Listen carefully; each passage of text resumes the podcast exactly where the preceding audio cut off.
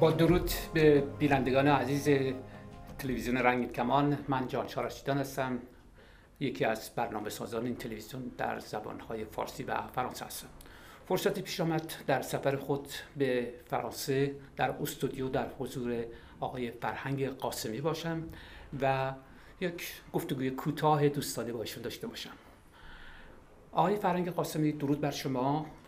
عرض شود اطلاع دارید که اپوزیسیون ایران دارای یک شرایط خاصی هست که متاسفانه نتونسته تا حالا به یک نوع تفاهمی برسه که در برابر دشمن مشترک، یعنی حکومت اسلامی که دشمن همگی اپوزیسیون و مردم ایران هم هست، بتواند یک جبهه متحدی تشکیل بدهد و حداقل یک ائتلافی تا مرحله گذار و تشکیل مثلا یک دولت موقت تشکیل بدهد.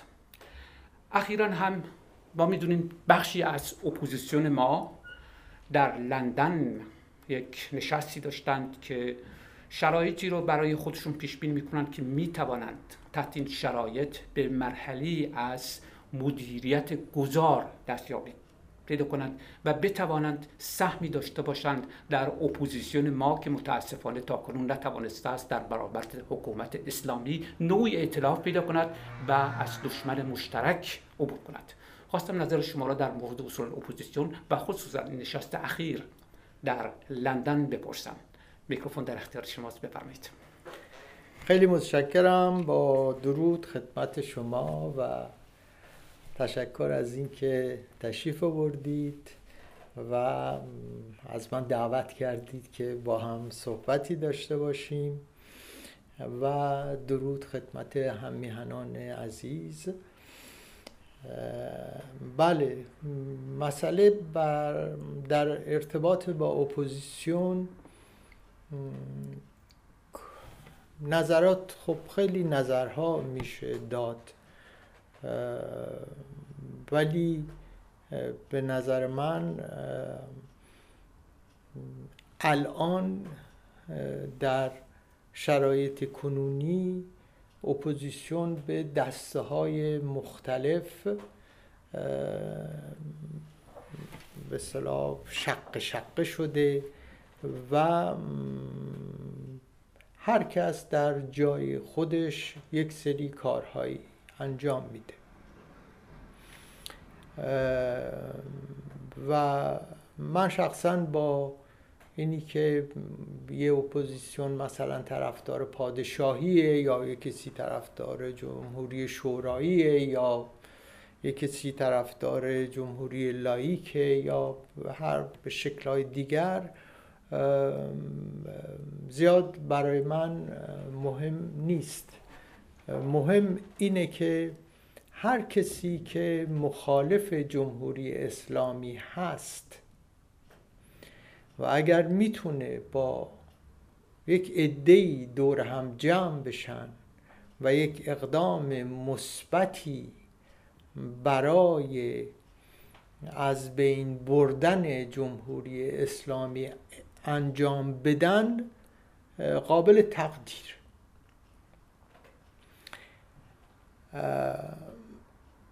و مهم برای من اینه که هر کسی در جای خودش قرار بگیره و کاری رو که انجام میده در جای خودش، در محور مختصات، ارتفاع و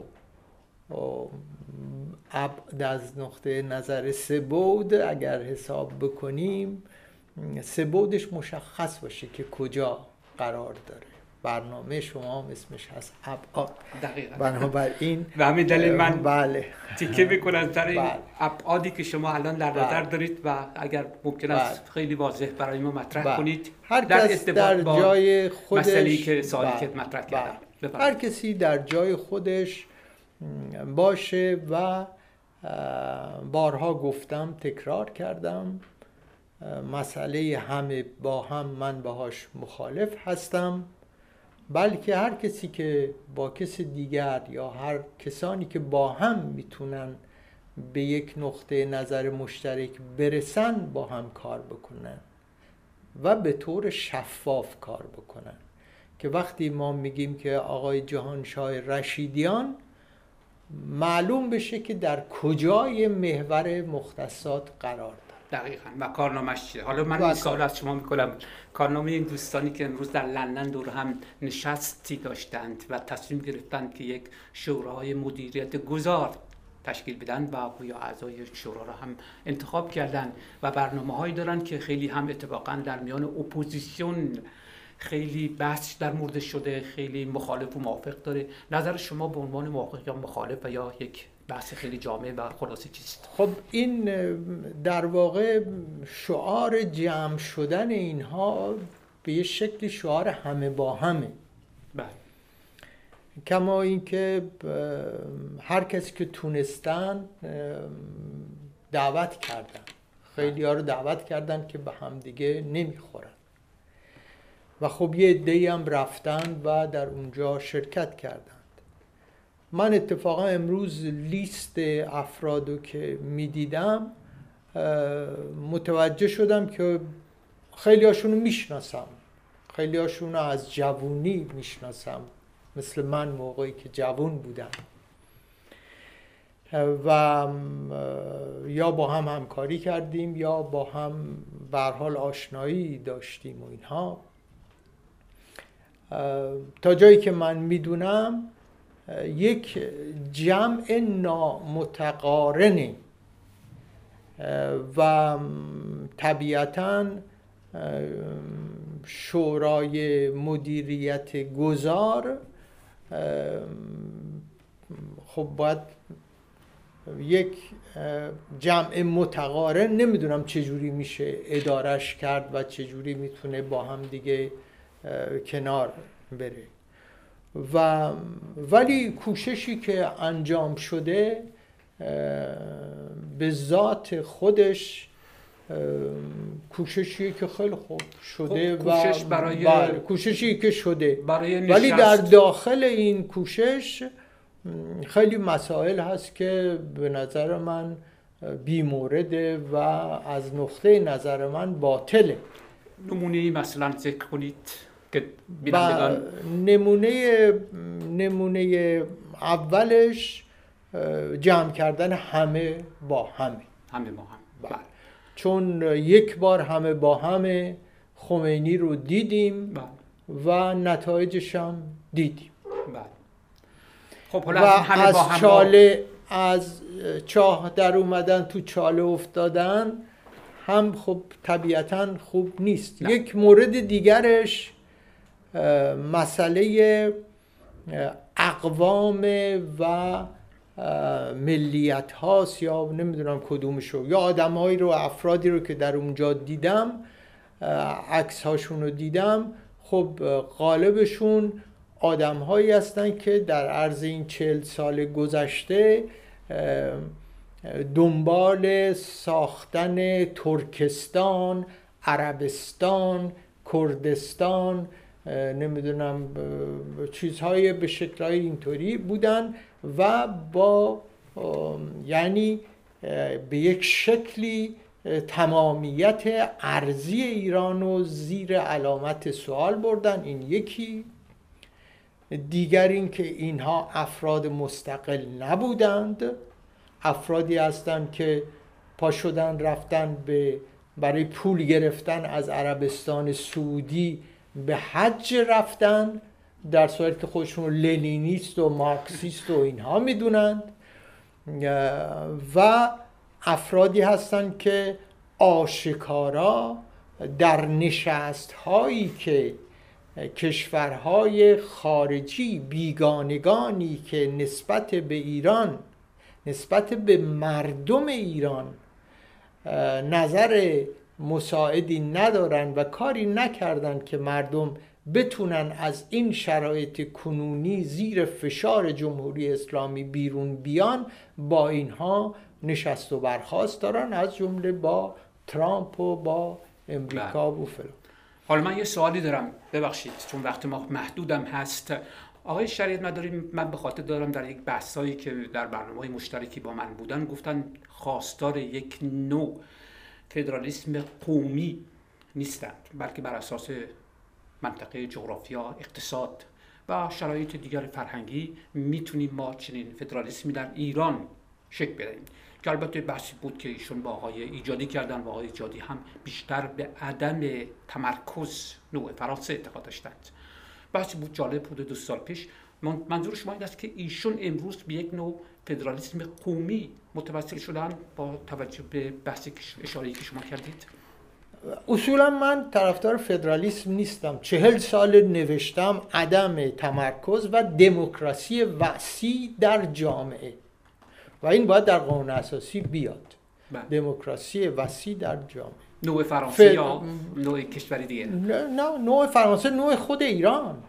نوع خود ایران که بر اساس ما یه مدلی رو میگیریم، بر اساس شرایط خود جامعه خودمون باید اون رو تطبیقش بدیم، رشدش بدیم. این نوع به اصطلاح رشد دموکراسی، توسعه دموکراسی، یاد گرفتن دموکراسی و عمل کردن دموکراسی. خب اگه من یک سوال بکنم، آیا شما با تشکیل یک دولت محلی موافق هستید یا در حد مثلا مجلس یا نهادهایی که بتونن تصمیم گیرهای محلی بکنن در یک شرایط خاصی که مثلا برای ایران؟ نه، من موافق دولت محلی نیستم. یک کشور یک دولت داره. مثل فرانسه. یک کشور یک دولت داره و در اینکه دولت ها به وجود بیاد نه، نمیشه. در ایران ما یک چون اگه ما صحبت از دولت کنیم ملت ها رو هم قبول کنیم. دولت ملت دیگه. بله. اصلا مسئله بحثی میشیم که در ایران نیست. دولت ملت در ایران به این کسایی که من در کتابی که اخیراً منتشر کردم تحت عنوان 4 مقاله یک بخش عمده‌اش در ارتباط با مسئله فدرالیسم و در ارتباط با مسئله عدم تمرکز. از نظر حقوق بین المللی امکانش نیست، ایران چنین شرایطی رو نداره. از نقطه نظر وضعیت خود ایران چنین شرایطی وجود نداره و تمام کسانی که صحبت از فدرالیسم میکنن یا مغرضن یا تاریخ ایران رو درست حسابی نمیدونن. ما 4-5 هزار سال به همین شکل زندگی کردیم. مثل هر کشوری شرایط خوب و ناخوش داشتیم و زندگی کردیم و گذر کردیم. مشکل ما مشکل فدرالیسم و اینی که نه خلقها و فدرالیسم و ترکستان و عربستان و کردستان اینها نیست. مشکل ما مسئله حل استبداد و حل فقر در ایران و ایجاد دموکراسی و کمک کردن برای دموکراسی. مشکل ما لایسیته است در ایران. برای همین من طرفدار یک فرمولی هستم که شما به خوبی میشناسید اون فرمولو که هست سوسیال دموکراسی لایک. یعنی مبارزه با فقر، مبارزه با استبداد و برای لایسیته و در چارچوب دموکراسی و در چارچوب یک جمهوری پارلمانی دموکرات، نه دموکراتیک. بله. این خب بنابراین ایراداییه که بهش هست ولی خب کاریه که دارن میکنن، خب کردن و امیدوارم که موفق باشن. به هر حال امیدوارم که اشتباه نکرده باشن. حالا اگه من اینجا در حضور آقای فرهنگ قاسمی، اگر آقای اصلی شریعت مداری ماهر هستن میتونن در یک بحث مشترک با هر دوستی که از این جریانی که موافق نیستند داشته باشند. ایشون بحث‌های زیادی در جلساتی که من اداره کردم داشتند و امروز از اینجا از ایشون دعوت میکنم در خصوص این مطلب هم میتوانند با هر دوستی که مخالفتی دارند با ایشون، البته مخالفت به صورت گله‌گردل است، در یک چارچوب دموکراتیک من از ایشون دعوت میکنم در چنین بحثی شرکت کنند. اما چون وقت ما محدوده من میخوام یک سال دیگه بپردازم. در کلیت ساختار اپوزیسیون ما تضادهای عمیق از خودتون معلوم اشاره کردید. گفتی که میخواد حکومت شورایی بذاره، که میخواد حکومت پادشاهی و موروثی بذاره، یعنی برگرده به دوران قبل و تماما اصولا هنوز نگاهشون به عقبه، حکومت شورای، دیکتاتوری پرتوریا، حکومت نوعی از اسلامی، حکومت هرچند موروثی. یک نگاهی هست که مدرن است که شما و من جمهوری خواستیم، یعنی شایسته سالاری قبول داریم، خواستار این که حکومتی بیاد برای مدتی معین جهت خدمت به مردم، نه اینکه بخواد مردم بشن رعیت و بنده و امت. مشکل جمهوری خواهان امروز کجاست؟ چرا جمهوری خواهان اینقدر شقه شدن؟ برخی از اونها دیدگاهی هستند که 180 درجه با بقیه‌شون فرق داره. به نظر شما چگونه میشود این جمهوری خواهان و زیر مجموعه‌اشو بیشتر دور هم جمع کرد و یک تشکل تقریباً متحدی وجود آورد؟ چون این تشکلی است که امروز هم از نظر دیدگاه‌های جهانی مترقی ترین هست. 95% کشورهای دنیا جمهوری هستند. آخرین نوعی هست که فلسفه و سیاست اون رو تایید کرده. بیشتر بزرگان فلاسفه و صاحب نظران سیاسی، فلسفی، جامعه شناسی نظر مساعدی به جمهوریت دارند. چرا در کشور ما با اینکه این همه ما شرایط مثبت داریم برای جمهوریت، ولی جمهوری خواهان نتونستن یک خط مشترکی برسن؟ حداقل یک مثلا برنامه‌ای که الان چند روز دیگه در کل برگزار میشه بتونن تمام جمهوری خواهان رو در بر بگیرن، نه بخشی از اونها را. نظر شما چیست؟ بله. ببینید، من شاهد در 45 سال اخیر عمرم شاهد اتحادهای زیادی برای جمهوری خواهی و برای مبارزه علیه استبداد چه در زمان شاه و چه در زمان جمهوری اسلامی بودم. دهها جمع جمهوری خواه جمع شدن، با هم جلسه داشتیم، اساسنامه نوشتیم، ماهها، سالها کار کردیم، سازمانی رو به وجود آوردیم و این سازمان بعد از یک مدتی کار خودش رو نتونسته انجام بده. یکیش همین اتحاد جمهوری خواهانی که الان در روزهای آینده جلسه خواهد داشت.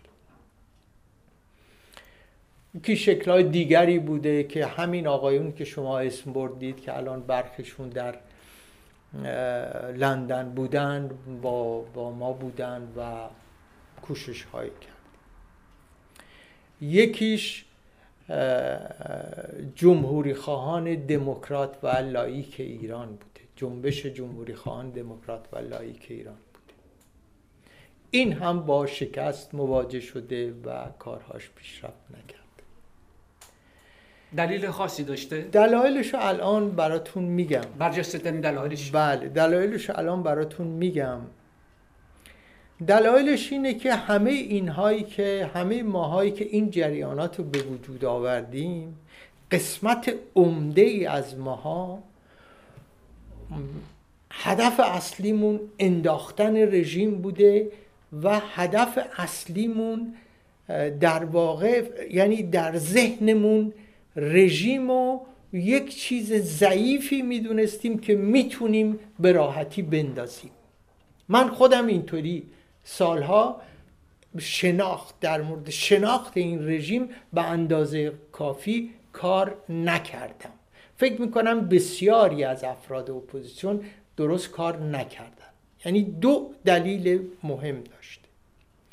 یکی، ما این رژیم رو درست نشناختیم، نقاط ضعف و قوتش رو یک کالبد شناسی نکردیم، بازش نکردیم ببینیم قدرت این رژیم در داخل چیه، نیروهایی که داره به چه شکلیه، قدرت نظامیش چیه، قدرتش در منطقه چیه، قدرت تحریکاتش در اقصانقاط جهان چیه و خود پیچیدگی این رژیم چیه. ما هنوز فکر میکنیم با همون آخوندهای شیپیشو در چیز هستیم. نه، یک سری این یه پدیده‌ایه که ما به درستی هنوز نمیشناسیم. در ذهن ما این نوستالژی هست که به زودی میتونیم اینو بزنیم و از بین ببریم. نمیگم نمیشه زد و از بین نبرد، نمیگم باید مایوس شد، میگم باید با کسی که شما میخواید جنگ بکنید درست بشناسیدش. بله درست. من کشتیگیر بودم، وقتی میخواستم کشتی بگیرم با کسی میدونستم که این مثلا پای چپش رو اگر بگیرم اینطوری، پای راستش رو اونطوری بگیرم و اصولا مثلا در فلان فن زدن این ضعیفه فلان. بنابراین و یکی این، یکی شما وقتی یک مؤسسه ای رو مثل مدرسه من اداره میکنید، شما در مقایسه با رقابت‌های جهانی قرار دارید. من در اقصا نقاط جهان دانشجو دارم، دانشکده دارم و دانشجو. خب باید بدونم رقبای من کجان، در کجا، به چه شکل عمل میکنن. بنابراین وقتی یه همچین کارایی میخوایم بکنم، چرا رقبامو قشنگ میشناسم، دشمنامو میشناسم، تجزیه و تحلیل میکنم، نقاط قوت و ضعفشو میشناسم، خودمو، نیروی خودمو، استادامو، کارمندا، همه رو. ولی وقتی به عنوان اپوزیسیون با ایران چیز بکنیم، در جمهوری اسلامی هستیم، نه خودمو درست شناختم، یعنی اپوزیسیون خودشو درست نمی‌شناسه، نیروهای خودشو درست نمی‌شناسه. شما حدس و گمانی دارید که این نقاط ضعف و قدرت رژیم کجا هستن که اپوزیسیون بتواند استفاده مفید از اون ببرد؟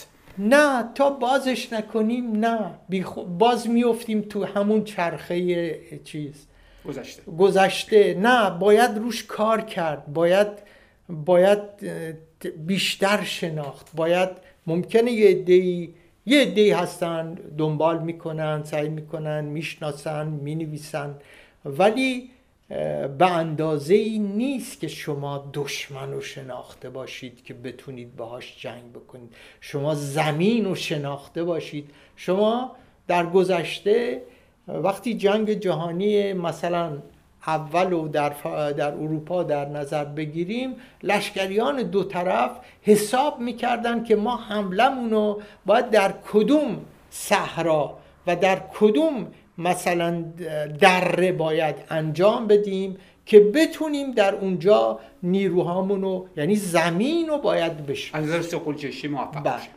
بنابراین همه این کارا رو ما نکردیم. دقیقا. این همه نیرو هدر دادیم، کودتا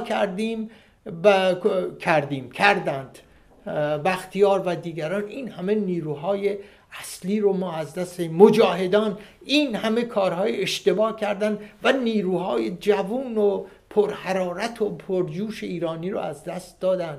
نیروهای دیگر همینطوری این کارها رو کردن.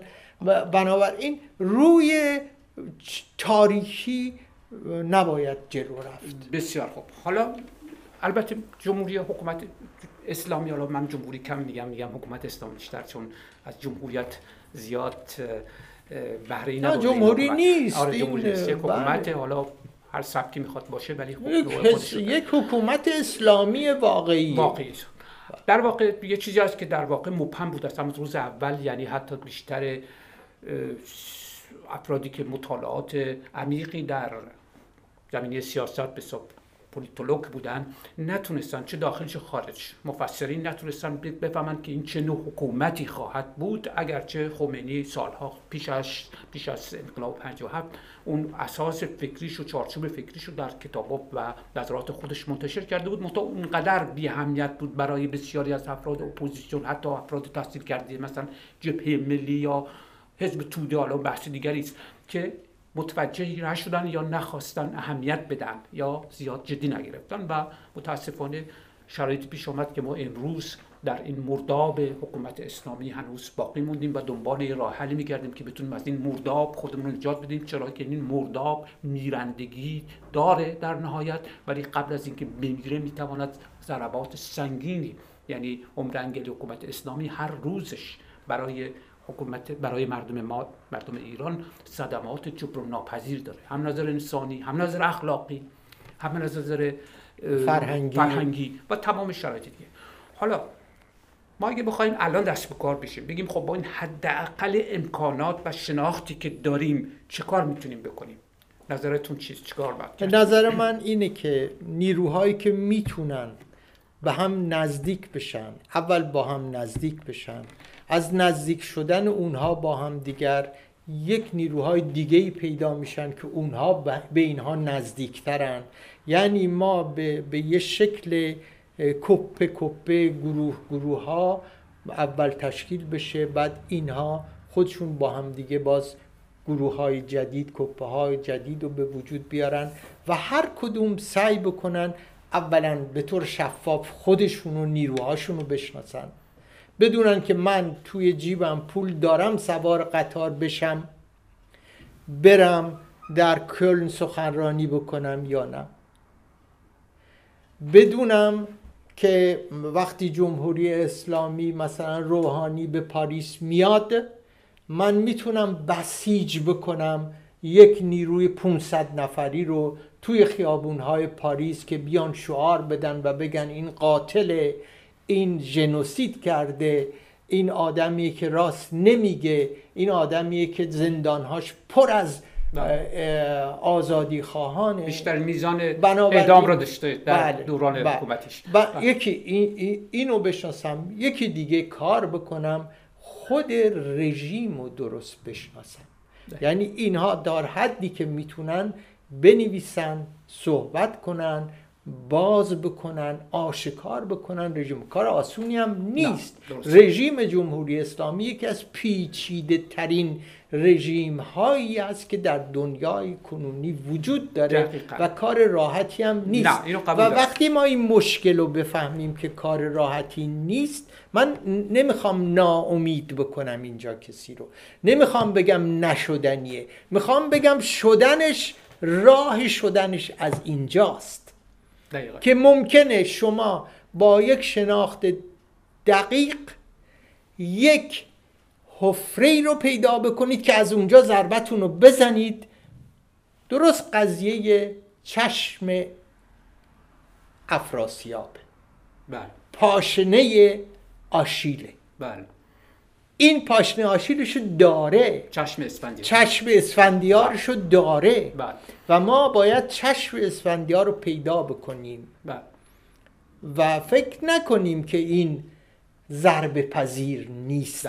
ضربه پذیره، ولی ضربه هایی که ما میزنیم باید پیدا بکنیم، ببینیم کجا میزنیم. مسئله و اون فقط باید با نیروی مردم ایران، با استقلال کامل، با توجه به نیروی ملت ایران و بدون اینکه شیفته کمک‌های کشورهای خارجی بشیم، چون این بیگانگان به هیچ کشوری در شرایط کنونی به هیچ کشوری کمک نمی‌کنن مگر برای به وجود آوردن جنگ در آن کشورها. بله.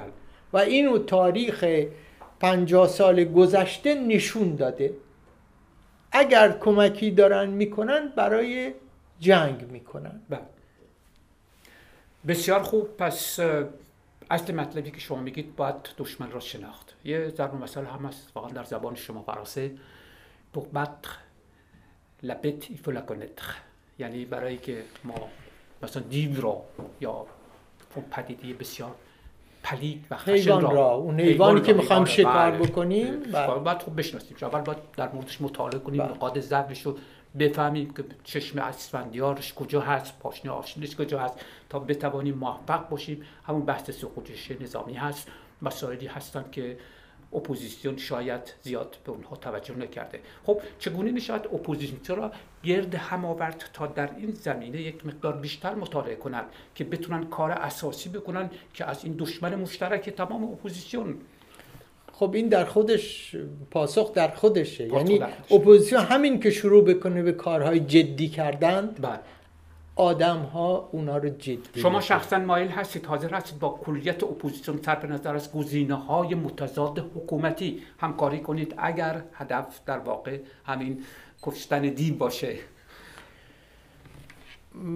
چرا که نه. ولی ببینید، من تجربیات تلخی در زندگی مبارزاتی دارم، سیاسی دارم.